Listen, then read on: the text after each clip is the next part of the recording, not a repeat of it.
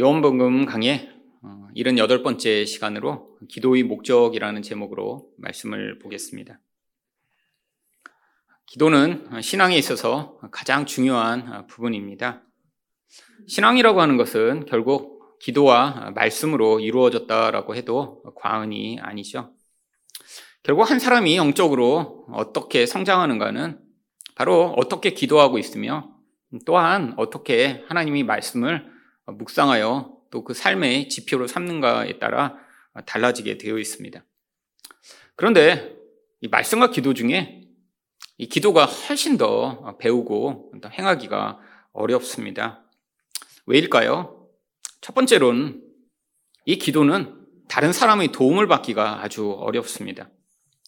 다른 사람들이 이렇게 이렇게 기도한다라고 하는 어떤 교본이나 또 그런 책이나 또 이런 가르침이 명확하게 있는 것이 아니기 때문에 결국 개인이 혼자 배워야 하고 또 개인이 시행착오를 겪어야 하는 것이 기도이기 때문에 말씀을 배우는 것보다 기도를 배우는 것이 훨씬 더 어렵습니다.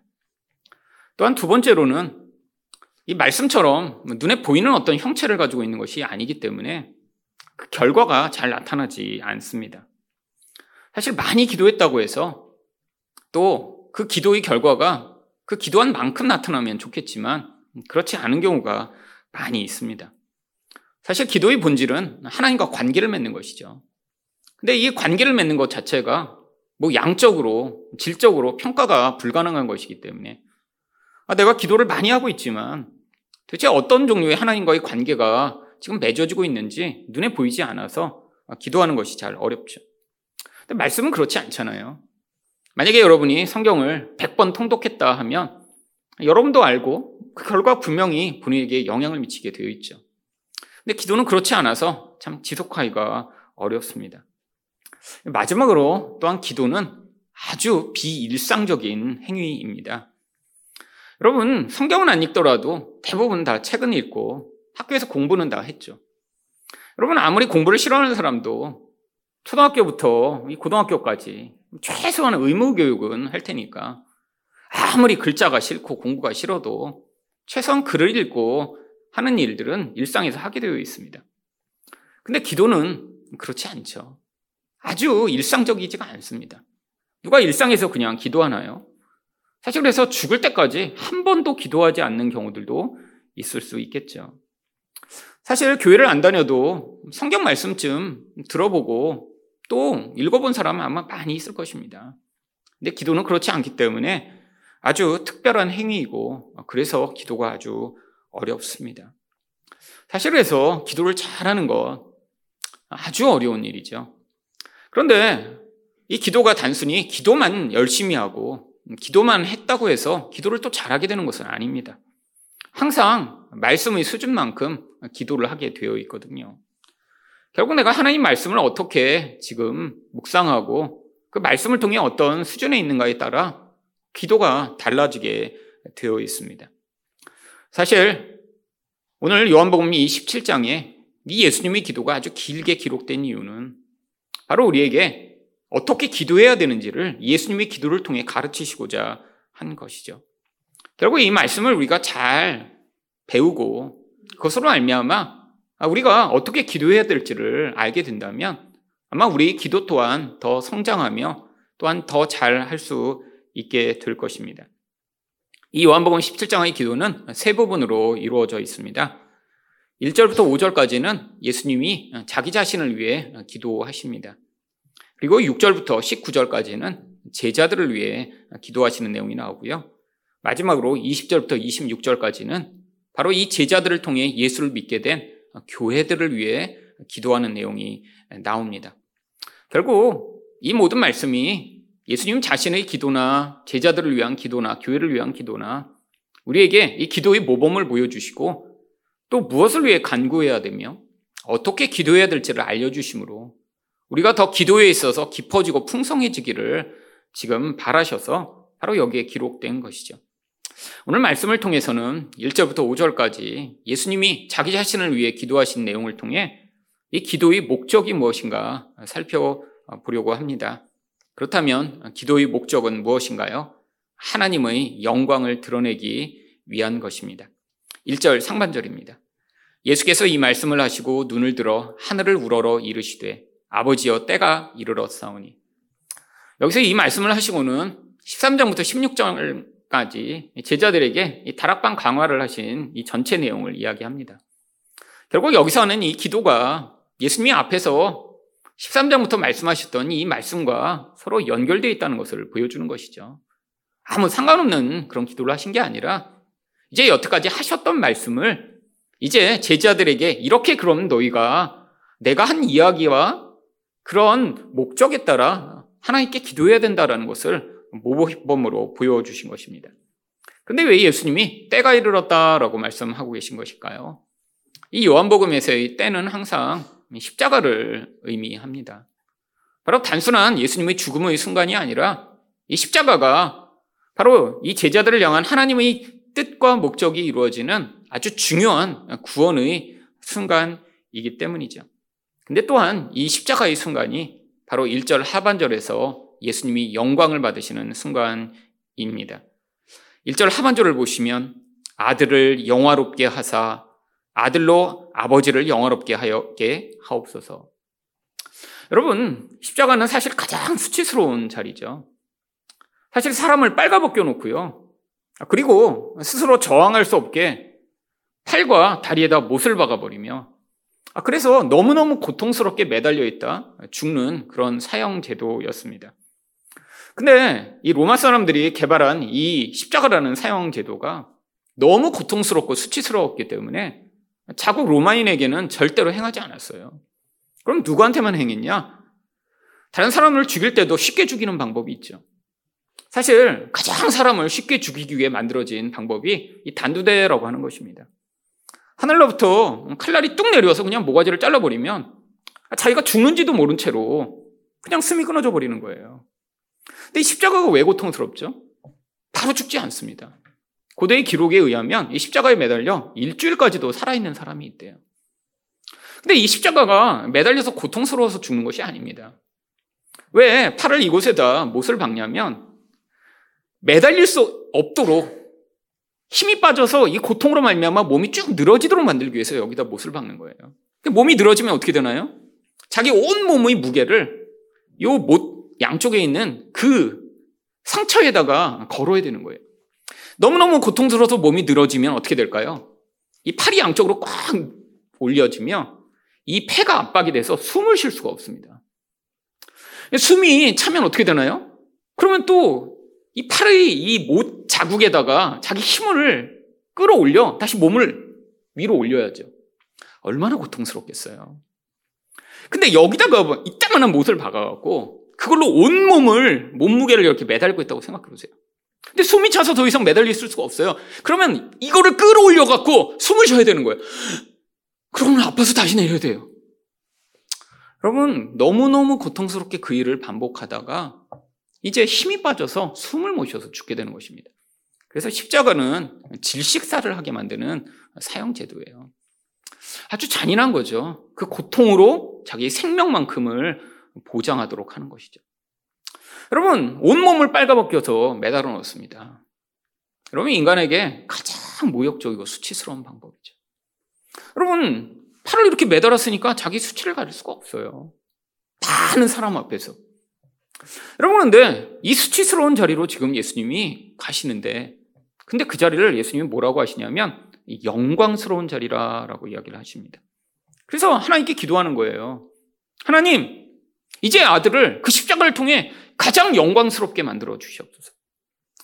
저를 가장 영광스럽게 만드시면 우리 하나님 또한 가장 영광을 받으실 수 있습니다. 여러분, 어떻게 이 가장 수치스럽고 고통스러운 자리가 가장 영광스러운 자리가 될 수 있을까요? 여러분, 우리는 영광을 무엇이라고 생각합니까? 뭔가 잘 되고, 뭔가 멋지고, 성공하고 1등 했을 때. 아, 물론 그것도 영광스러운 것입니다. 물론 세상에서 영광스럽죠. 여러분, 영광의 의미가 무엇인가요? 어떤 존재가 가지고 있는 그 본질, 그 속성의 그 능력이나 아름다움이 드러나는 게 영광이죠. 여러분, 다이아몬드가 언제 가장 영광스러울까요? 원석 자체로 있을 때는 별로 영광스럽지 않습니다. 근데 가공해요. 많은 면들을 만들죠. 그래서 깎아진 면마다 빛이 반사돼서 그게 반짝반짝반짝거릴 때, 그 다이아몬드가 가진 그 본질이 가공을 통해 어떤 그 자체의 능력을 발휘하게 됐을 때 우리는 영광스럽다, 아름답다라고 얘기를 하죠. 여러분, 예수님이 보여주시고자 한 것은 바로 이 하나님의 본질입니다. 근데 어떤 본질이죠? 아, 수치스럽고 고통스러운 아, 이런 과정을 통해서만 보여줄 수 있는 이 하나님의 본질은 바로 우리 하나님이 사랑과 공의와 오래 참으심과 인자하심과 긍휼과 심판하심을 가지고 계신 하나님이시라고 하는 것입니다. 여러분, 우리는 하나님이 전지하고 전능한 분으로 생각하고 하나님이 이 십자가를 통해 자신이 무엇인가, 어떤 존재인가를 다 드러내시고자 했다는 사실은 자주 잊어버리죠. 여러분, 그런데 예수님은 우리가 생각하는 그 하나님의 전지하고 전능한 그런 멋진 능력만이 아니라 그분이 본질로 가지고 계신 그 본질적인 모습, 사랑이 많으시고 죄인을 용서하시고 긍휼을 베푸시며 이 땅의 어느 누구에게서 찾아볼 수 없는 그런 내적인 아름다움을 가지고 계신 분이심을 이 십자가를 통해 보여주시고자 하신 것입니다. 여러분, 그래서 인간적으로는 가장 수치스러운데 예수님이 바로 그 자리에서 가장 놀라운 영광을 받으시고 하나님께 영광을 보여주신 것이죠. 여러분, 근데 예수님이 왜 꼭 십자가를 통하 셨어야 하셨을까요? 원래 하나님은 인간을 하나님이 누구신가를 보여주는 영광스러운 존재로 만드셨습니다. 창세기 1장 27절입니다. 하나님이 자기 형상, 곧 하나님의 형상대로 사람을 창조하시되 남자와 여자를 창조하시고. 여러분, 인간 자체가 원래 하나님의 형상으로 만들어졌어요. 그렇다고 해서 하나님이 우리처럼 눈, 코, 입을 가지고 팔다리를 가지고 계신 존재라는 것이 아닙니다. 하나님은 영이세요. 하나님은 형체가 없으세요. 그런데 도대체 무슨 형상을 우리를 닮게 만드셨다라고 하는 거죠? 아니, 우리의 전지함이나 전능함을 주시지는 않았어요. 근데 인간 안에 하나님과 같은 사랑, 하나님과 같은 공의, 하나님과 같은 긍휼, 하나님과 같은 오래 참음을 원래 넣어 주셨습니다. 그게 하나님의 형상이죠. 아, 그래서 인간이라는 존재는 원래 이 땅 가운데 다른 대상을 대할 때 마치 하나님이 다른 대상, 다른 모든 존재에 반응하시듯 그렇게 사랑과 긍휼과 은혜로 반응하는 존재가 되도록 만드셨어요. 여러분 바로 그 모습이 언제 나타나나요? 창세기 2장 22절과 23절 바로 아담이 하와를 처음 만났을 때 나타납니다. 여호와 하나님이 아담에게서 취하신 그 갈빗대로 여자를 만드시고 그를 아담에게 이끌어 오시니 아담이 이르되 이는 내 뼈 중의 뼈요 살 중의 살이다. 여러분 어떤 존재를 처음 봤어요. 근데 어떻게 반응하나요? 내 뼈 중의 뼈요 살 중의 살이라고 반응합니다. 물론 문학적 표현이니까 해석이 필요하죠. 내 몸에 많은 뼈들이 있고 내 몸에 많은 살들이 있는데 그 중에 가장 귀한 더 베스트가 당신입니다. 라고 고백하는 거예요. 여러분, 바로 다른 존재에게 최상의 가치를 부여하는 거죠. 나라고 하는 존재의 가치가 있다면 그 가치 가운데 최고의 존재가 바로 당신입니다라고 고백하는 이 고백이요. 이게 바로 사랑의 반응입니다. 여러분, 사랑은 다른 존재를 향해 그 존재가 최고라고 생각할 때 당연히 따라 나오는 감정이 어, 사랑이죠. 여러분, 아마 그 사랑을 느낄 때 대부분 상대방에 대해 그런 감정을 느낍니다. 아, 저 사람 되게 멋져. 최고야. 여러분, 그런 가치평가에 반드시 따라 나오는 감정이 그래서 어, 사랑이겠죠. 근데 아담과 하와는 처음에 서로를 그렇게 반응했어요. 서로가 최고의 존재인 거예요. 왜? 자기 안에 이미 하나님이 주신 이 사랑과 긍휼과 온전함이 있었기 때문에 자기 안에 만족이 가득했기 때문에 다른 존재가 그냥 나의 유익을 위한 나의 욕망의 도구가 아니라 그 존재 자체를 최고로 여기며 사랑할 수 있는 준비가 되어 있었던 것이죠. 여러분, 내 문제가 금방 생겨버립니다. 아담이 하와를 향해 한 번 이 반응을 한 뒤에 바로 죄가 찾아오죠. 창세기 3장 5절입니다. 너희가 그것을 먹는 날에는 너희 눈이 밝아져 하나님과 같이 되어 선악을 알 줄 하나님이 아심이니라. 여러분 이게 모든 관계를 파괴하는 가장 중요한 원인이 되어 버렸습니다. 일단 선과 악을 스스로 판단하게 되어 버렸어요. 가치를 하나님의 가치로 받아들여.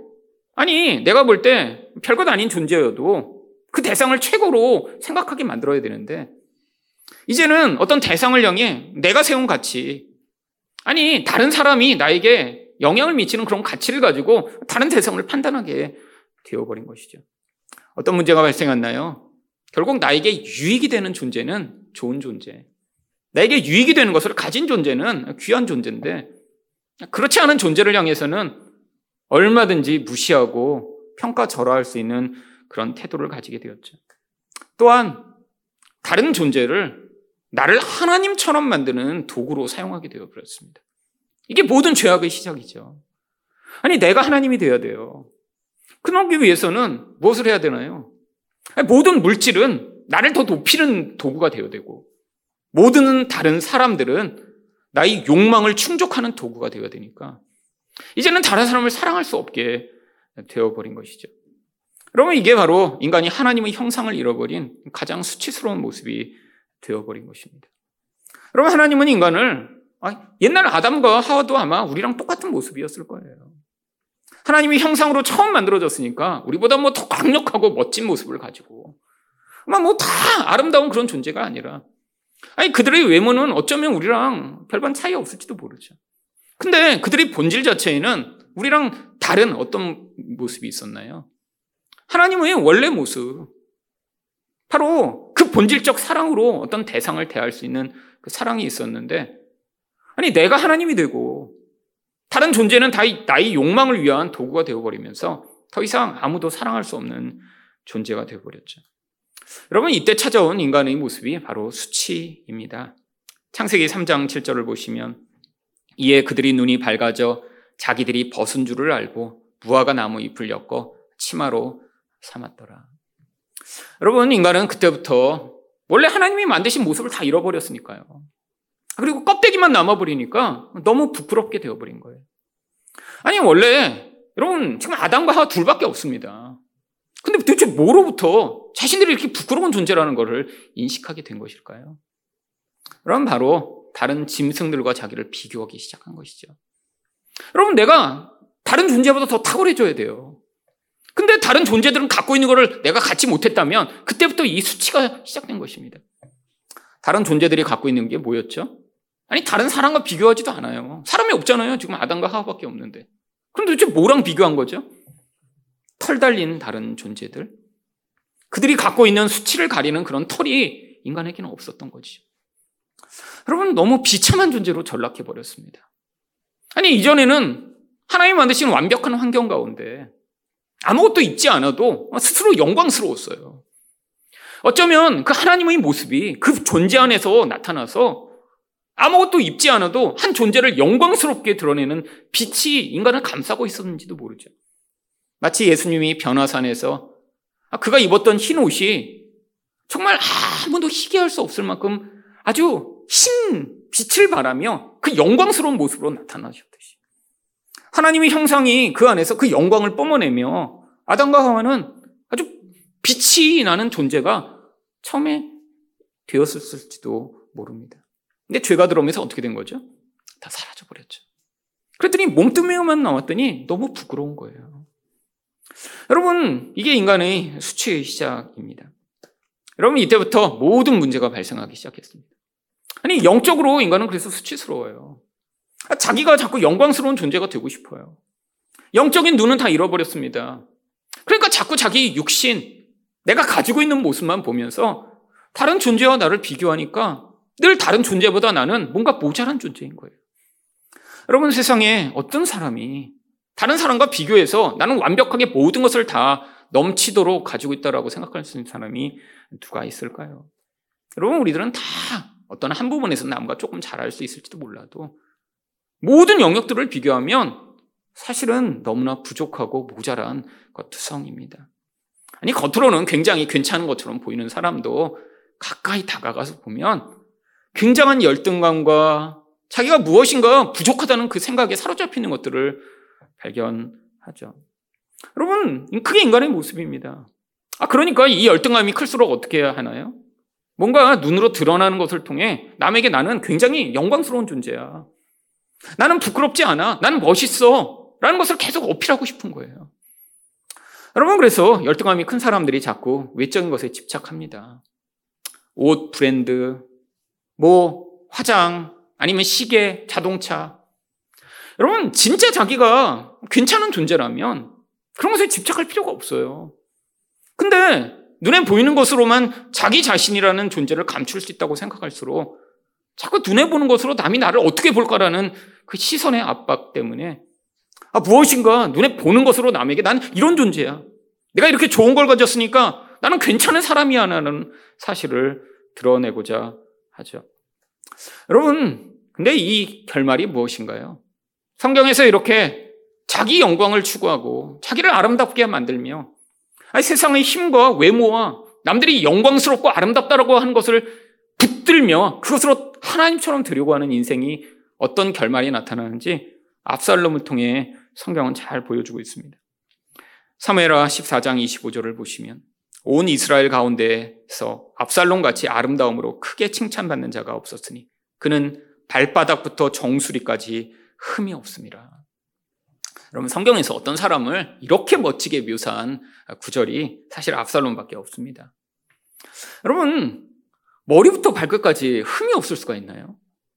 여러분 사실 이렇게 몸을 이렇게 관리하고 뭐 요즘 이렇게 자기 몸을 드러내는 그런 사람들 참 멋진 사람들 많죠. 근데 그런 사람들이 더 많이 나올수록 사실 일반 사람들은 굉장히 자기 몸을 보기가 점점 부끄러워져요. 그렇잖아요. 그런 사람들이 없을 때는 다 나같은 줄 알았는데 아니 너무 SNS나 유튜브나 뭐 영상에 너무 잘 나오고 멋진 사람 몸이 자꾸 나오니까 사실은 너무너무 부끄럽죠.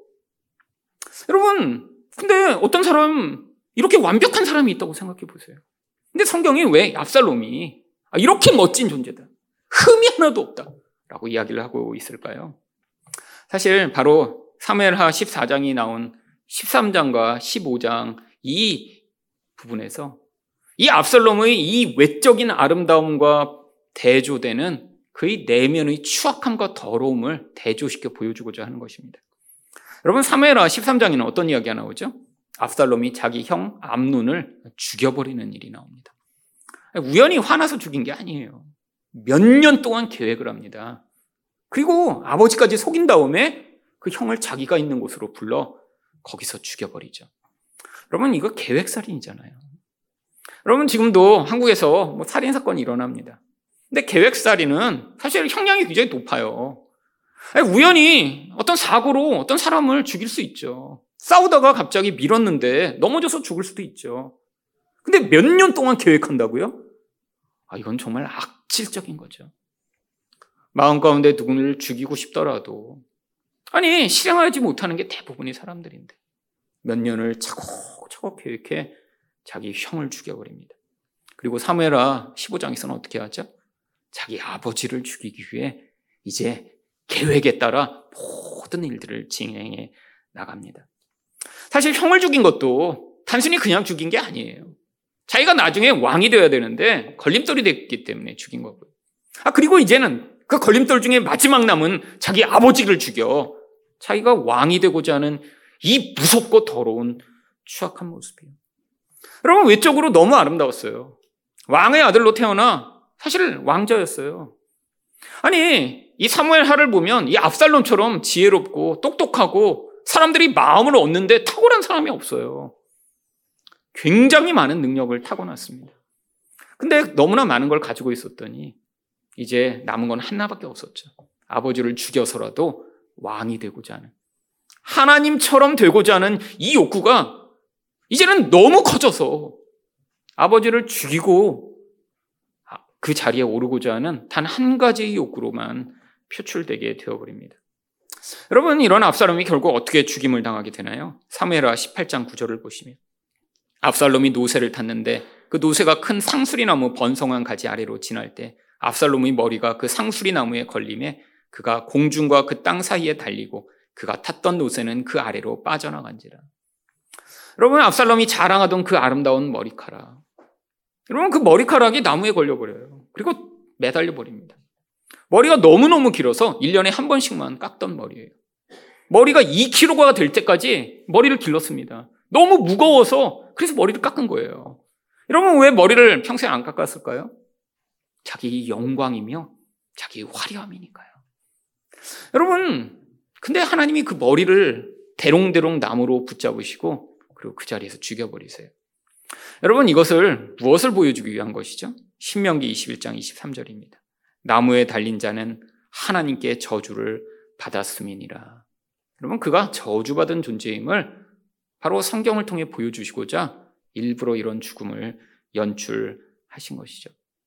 여러분 참 압살롬 나쁜 놈이라고 생각할 수 있죠. 야 저렇게 너무 나쁜 놈이야.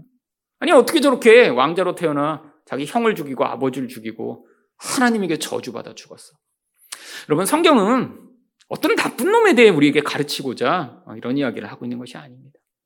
바로 하나님을 대적한 우리들이 압살롬이 다윗을 대적해 왕이 되고자 한 것처럼 하나님의 아들로 하나님이 만드신 이 인간들이 하나님을 대적하여 하나님처럼 되려고 한 이 모든 행위가 저주받는 행위이며 바로 우리가 다 압살롬과 같은 존재임을 이들의 이 부자 관계를 통해 우리에게 보여주시고자 이 이야기를 기록한 것이죠. 여러분 우리가 다 나무에 달려야 할 저주받은 자들입니다. 여러분 우리는 압살롬과 같은 탁월함과 능력을 갖지 못했어요. 여러분 근데 아, 그런 탁월함과 능력이 주어져 있지 않아도 우리 안에 끊임없이 무엇을 열망합니까? 더 큰 자가 되길 열망하고 더 멋있는 사람이 되길 열망하고 다른 사람들 위에 서기를 열망합니다. 아, 그러니까 우리 안에서 끊임없이 무엇인가 높은 자리에 올라간 사람을 보면 부럽고 아, 내가 열망하는 무엇인가를 가진 사람을 보면 부러운 마음이 끊임없이 솟구치게 되어 있죠. 여러분 그걸 열망하지 않는다면 부럽지 않습니다. 근데 내가 그 영역에 서 있고 아 나도 조금 그런 능력을 받았다면 그 부러움과 그 질투심과 미움이 커질 수밖에 없죠. 여러분 아마 여러분 그러실 거예요. 여러분이 뭐 골프를 안 치시는 분은 골프에서 누가 이렇게 잘했다고 그래도 사실 그걸 보고 별로 부러워하거나 질투가 나지 않습니다. 전 평생 골프를 쳐본 적이 없으니까 그냥 누군가 골프를 잘했다고 그래도 뭐몇 언더파 이렇게 나와도 그게 언더가 뭔지 모르겠어요. 언더는 압니다. 말 뜻은 알아요. 밑에. 근데 무슨 언더파? 왜 자꾸 밑에서 쳤다고 하지? 위에서 쳐야 되는데. 모릅니다. 그러니까 부럽지가 않아요. 전혀 안 부러워요. 질투도 안 나요. 근데 제 안에 질투가 없을까요? 아니죠. 제가 공부할 때는 학생일 때는 저보다 공부 잘하는 사람들이 미웠고 질투했습니다. 왜? 그걸 열망했으니까요. 아, 목회자가 되고 나서는요, 큰 교회 목사님들이 부러웠고 질투가 났죠.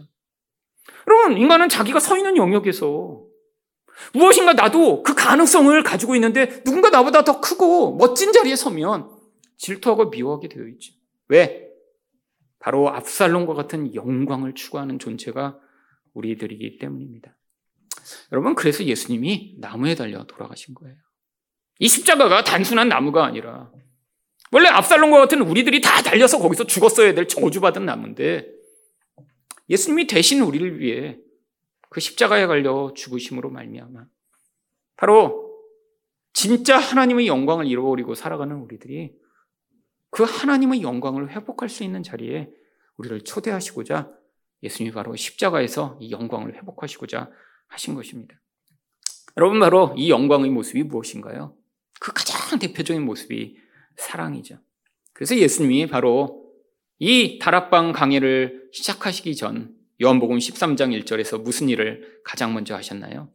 6월절 전에 예수께서 자기가 세상을 떠나 아버지께로 돌아갈 때가 이른 줄 아시고 세상에 있는 자기 사람들을 사랑하시되 끝까지 사랑하시니라. 그러면 이게 하나님의 영광을 보여주신 거예요. 물론 십자가에서 하나님이 누구신가? 아니, 죄인들까지도 사랑하시는 분이라는 사실을 가장 찬란하게 보여주셨지만, 바로 예수님이 이 제자들이 발을 씻어주시는 일을 통해 하나님은 어떠신 분이신가를 보여주셨습니다. 여러분, 스승과 제자의 관계, 아니, 고대에 이렇게 랍비로 섬기던 이 스승과 제자의 관계는 지금은 이런 선생과 학생의 관계가 아닙니다. 부모보다 어쩌면 더 높은 자리에 있는 이 제자들의 인생을 좌지우지할 수 있는 그런 역할을 하는 게 스승이었죠. 여러분 한국에도 옛날에 그랬죠. 뭐 스승의 그림자도 밟지 않는다고. 여러분 고대 사회의 전통입니다. 단순한 학문을 가르치는 스승이 아니에요. 이스라엘에서의 랍비는 종교적이고 그들의 삶과 미래를 결정하는 하나님 다음의 역할을 하는 사람들이었죠. 위계관계가 철저합니다. 근데 예수님이 바로 이 사랑을 보여주시고자 그들의 발을 닦아주셨죠. 여러분, 그래서 이것을 뭐라고 부르나요? 끝까지 사랑하셨다 라고 이야기를 하는 것입니다. 여러분, 근데 이걸 뭐라고 성경이 부르냐면 요한복음 13장 31절을 보시면 예수께서 이르시되 지금 인자가 영광을 받았고 하나님도 인자로 말미암아 영광을 받으셨도다. 여러분, 아니 가장 비천한 종들이나 하는 그런 일을 하신 다음에 본인이 영광스럽게 되셨대요. 무슨 말씀이세요? 본인이 하나님의 모습을 가장 이 자리에서 내가 보여줬다라고 말씀하시는 거죠. 아, 그것으로 우리 하나님이 목적하신 하나님의 모습을 보여주는 일을 하심으로 말미암아 우리 하나님도 영광을 받으신 거죠. 근데 이 일을 왜 하셨나요? 요한복음 15장 17절에 내가 이것을 너희에게 명함은 너희로 서로 사랑하게 하려 함이라.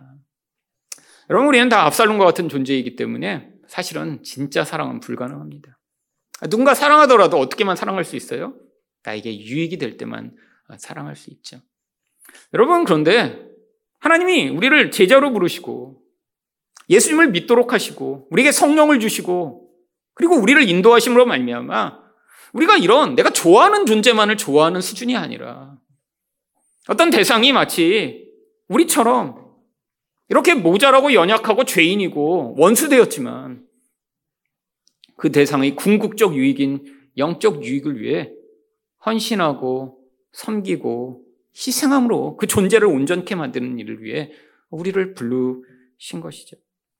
여러분, 이렇게 사랑함으로 어떻게 하고자 하신 거예요? 요한복음 15장 8절에 보시면 너희가 열매를 많이 맺으면 내 아버지께서 영광을 받으실 것이요 너희는 내 제자가 되리라. 여러분, 예수님은 바로 세상에 하나님의 영광을 보여주시고자 하신 것입니다. 하나님의 영광이 어떻게 나타나나요? 결국 우리들을 통해 나타날 수밖에 없어요. 우리가 이 자기 사랑에서 벗어나 하나님이 요구하시는 진짜 예, 예수님만이 보이실 수 있는 이 사랑을 보일 때 그때 우리는 가장 영광스러운 것이고 그리고 이 세상 가운데 우리 하나님의 영광이 드러나 우리 하나님이 영광을 받으시는 것이죠. 여러분, 그래서 세상에는 두 가지 길밖에 존재하지 않습니다. 하나의 길은 자기 영광을 위해 살아가는 자들의 길이죠. 나를 높이고, 나를 더 화려하게 만들고, 내게 주어진 모든 그런 자원, 시간, 기회, 능력들을 통해 어, 내가 얼마나 멋진 존재인지 끊임없이 드러내고자 하는 그런 사람들. 그리고 또 다른 사람들은 바로 이 예수의 그 길을 걷는 사람들이죠. 자기 영광을 내려놓고 하나님의 영광을 품은 자들이 돼.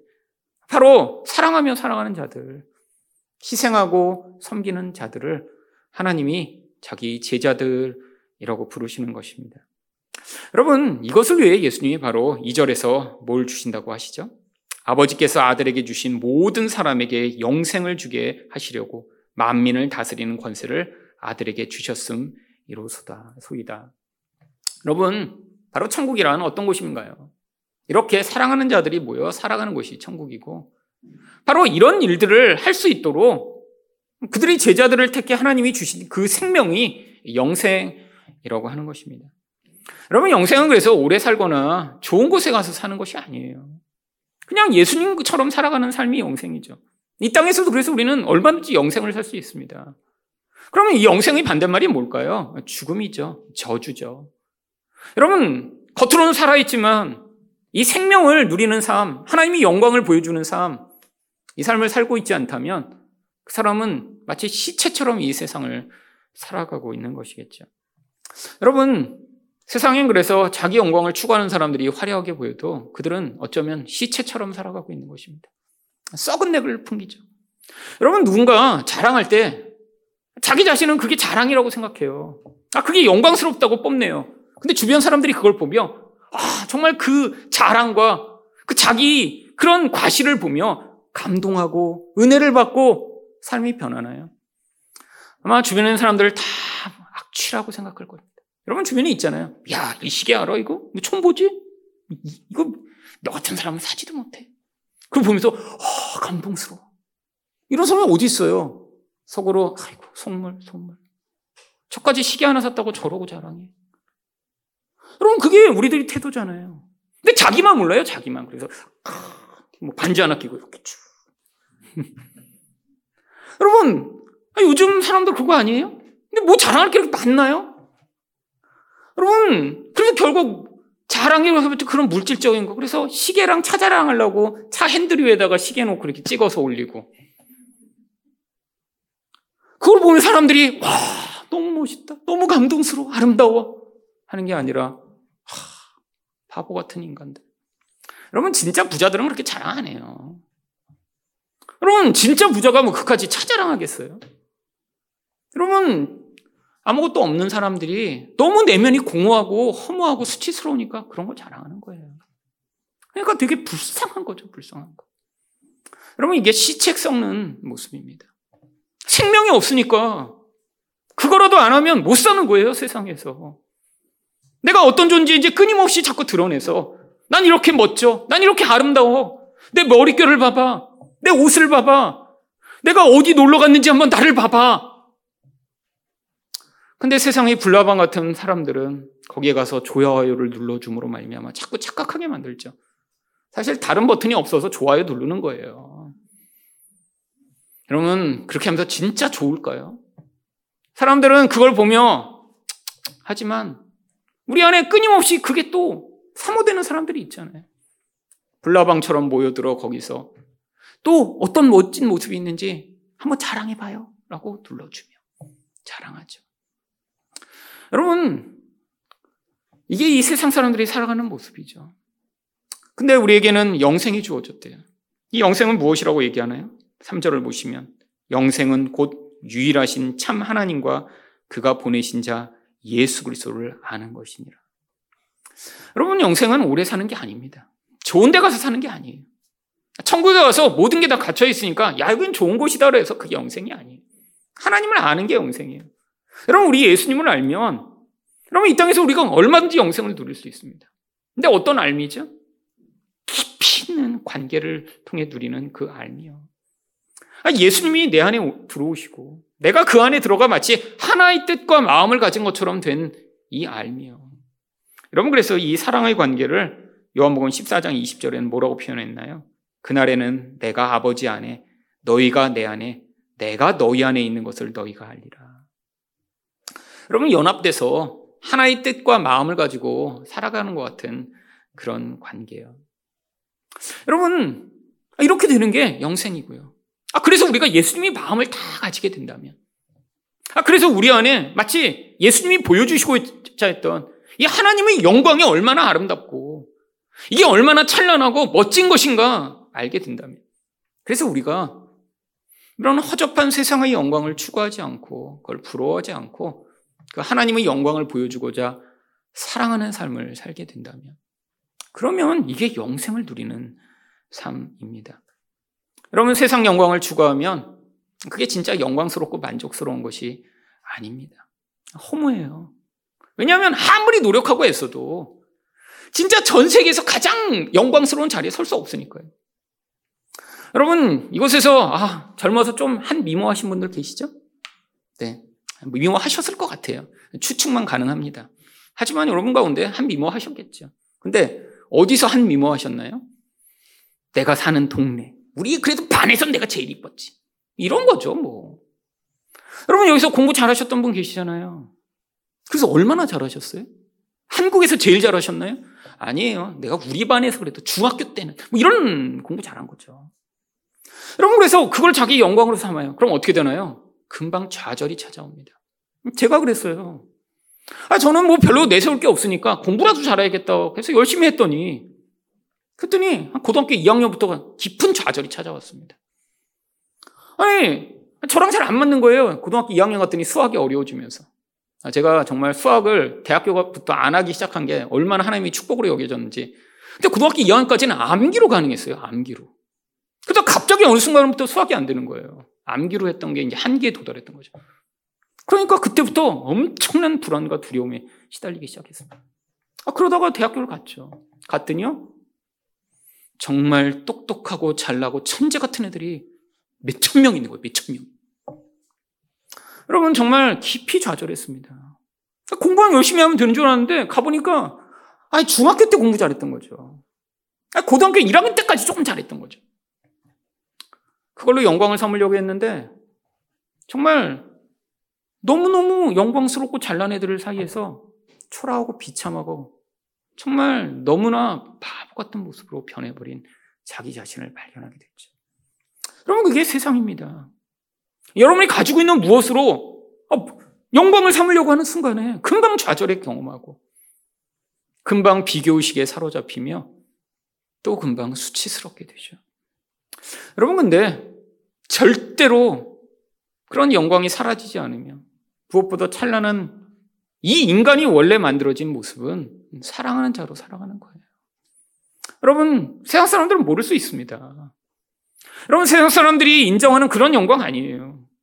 아무도 기억하지 못할지도 몰라요. 누가 기억하죠? 우리 하나님이 아시고, 예수님이 아시고, 그리고 하늘나라에서는 아마 그 존재가 가장 귀하고 놀라운 존재로 기억되겠죠. 여러분, 우리가 영원히 함께할 존재는 이 세상 사람들이 아니에요. 세상 사람들이 우리를 너 몇 등 했냐? 너 얼마나 아름다웠냐? 너 얼마나 멋진 사람으로 살았냐로 기억하는 것. 아, 이 세상에서 금방 사라지고 끝입니다. 그러면 얼마나 허무해요. 아마 중학교 때 저를 아는 애는 저를 공부 잘했던 아이로 기억하겠죠. 여러분, 근데 그 아이 지금 뭐 만나는 사람 아무도 없어요. 중학교 때 친구를 지금 만나나요? 여러분, 그리고 그 친구를 보면 저는, 아, 너 제 30등 했는데, 그때. 여러분, 아무도 기억하지 않아요. 이게 이 땅의 인생이에요. 여기서 나보다 얼마나 높은 자리에 섰었냐. 아, 시간이 지나면 아무 소용 없습니다. 근데 하늘나라에서는 뭐가 기억될까요? 얼마나 영광스러운 모습으로 이 땅에 살았냐. 아, 이게 기억되겠죠. 여러분, 그리고 그 일을 가지고 영원히 하늘나라에서 그 영광스러운 모습으로 살아갈 사람들과 함께 그 이야기를 나누겠죠. 여러분, 그게 바로 예수님이 기도하신 내용이잖아요. 4절을 보시면 아버지께서 내게 하라고 주신 일을 내가 이루어 아버지를 이 세상에서 영화롭게 하였사오니. 여러분 예수님이 이 땅에서 하시고자 한 일이 뭐죠? 하나님의 모습을 보여주시는 거예요. 사랑함으로 십자가에서 죽으심으로 이 하나님의 사랑과 공유와 은혜와 긍휼과 하나님이 어떠신 분이신가를 우리에게 보여주시고자 오셔서 그걸 다 보여주시고 가신 게 바로 이 세상에서 하나님을 가장 영광스럽게 만드신 일입니다. 그럼 바로 이거를 우리에게 기도하라고 지금 가르쳐 주고 계신 거예요. 여러분, 하나님은 절대로 우리에게 우리 영광을 달라고 기도하는 기도를 응답 안 해주십니다. 왜? 여러분, 우리 영광을 하나님이 우리에게 주시면 어떤 일이 벌어질까요? 우리가 늘 기도하던 거예요. 여러분, 저도 옛날에 더 많이 기도했던 거예요. 하나님, 저를 1등하게 만들어주세요. 더, 더 잘난 인간이 되게 해주세요. 아니, 예수를 믿고 심지어는 목사가 됐어도 무엇이 진짜 영광인가 깨닫지 못하고 하나님 저 나중에 큰 교회 목사가 되고 유명한 목사가 되고 싶습니다. 라고 기도했던 그런 자기 영광을 구하는 기도에 하나님이 응답 안 해주시고 하나님은 마치 예수님처럼 우리 하나님의 영광만을 드러낸 다르게 이야기하면 세상에서 희생하고 낮아지고 섬김으로 우리 예수님처럼 사랑하는 자로 살아가는 삶을 기도할 때 그 기도에 응답 해 주십니다. 여러분 5절에서 그래서 예수님이 이 기도를 뭐라고 마무리 지으시나요? 아버지여 창세 전에 내가 아버지와 함께 가졌던 영화로서 지금도 아버지와 함께 나를 영원하게 하옵소서. 여러분 예수님은 이미 하나님과 그 영광스러운 존재로 존재하셨던 분이세요. 그러니까 이 땅에서 그분이 가난하고 못생기고 교육을 못 받고 더러운 옷을 입고 있어도 그게 하나도 수치스럽지 않으셨고. 아, 이 하나님의 영광이 얼마나 아름다운 걸 아시기 때문에 그 영광을 드러내시는 것으로 이 고통스럽고 수치스러운 십자가를 넉넉히 감당하셨던 것이죠. 여러분, 우리에게 끊임없는 세상의 유혹이 존재합니다. 여러분, 우리도 이 세상의 영광을 받고 싶지 않나요? 아니, 우리 자녀들도 이 세상에서 그렇게 영광스러운 모습이라고 하는 것 가지고 사는 존재가 되길 원하지 않나요? 여러분, 근데 그 영광, 사라져버릴 영광이고, 하나님의 관점에서는 영광이 아니라 수치를 가리는 무화과 나무 잎과 같은 것에 불과합니다. 여러분, 우리가 이제 예수님의 기도를 통해 무슨 기도를 해야 하나요? 예수님, 예수님처럼 우리 하나님의 영광을 구함으로 이 땅에서 사랑하는 자가 되는 삶을 살아갈 수 있도록 은혜를 달라고 기도하실 때 하나님이 여러분의 기도에 응답하여 여러분을 어떤 존재보다 영광스러운 존재로 만들어 주실 것입니다. 바로 이런 영광스러운 존재가 되시는 여러분 되시기를 축원드립니다.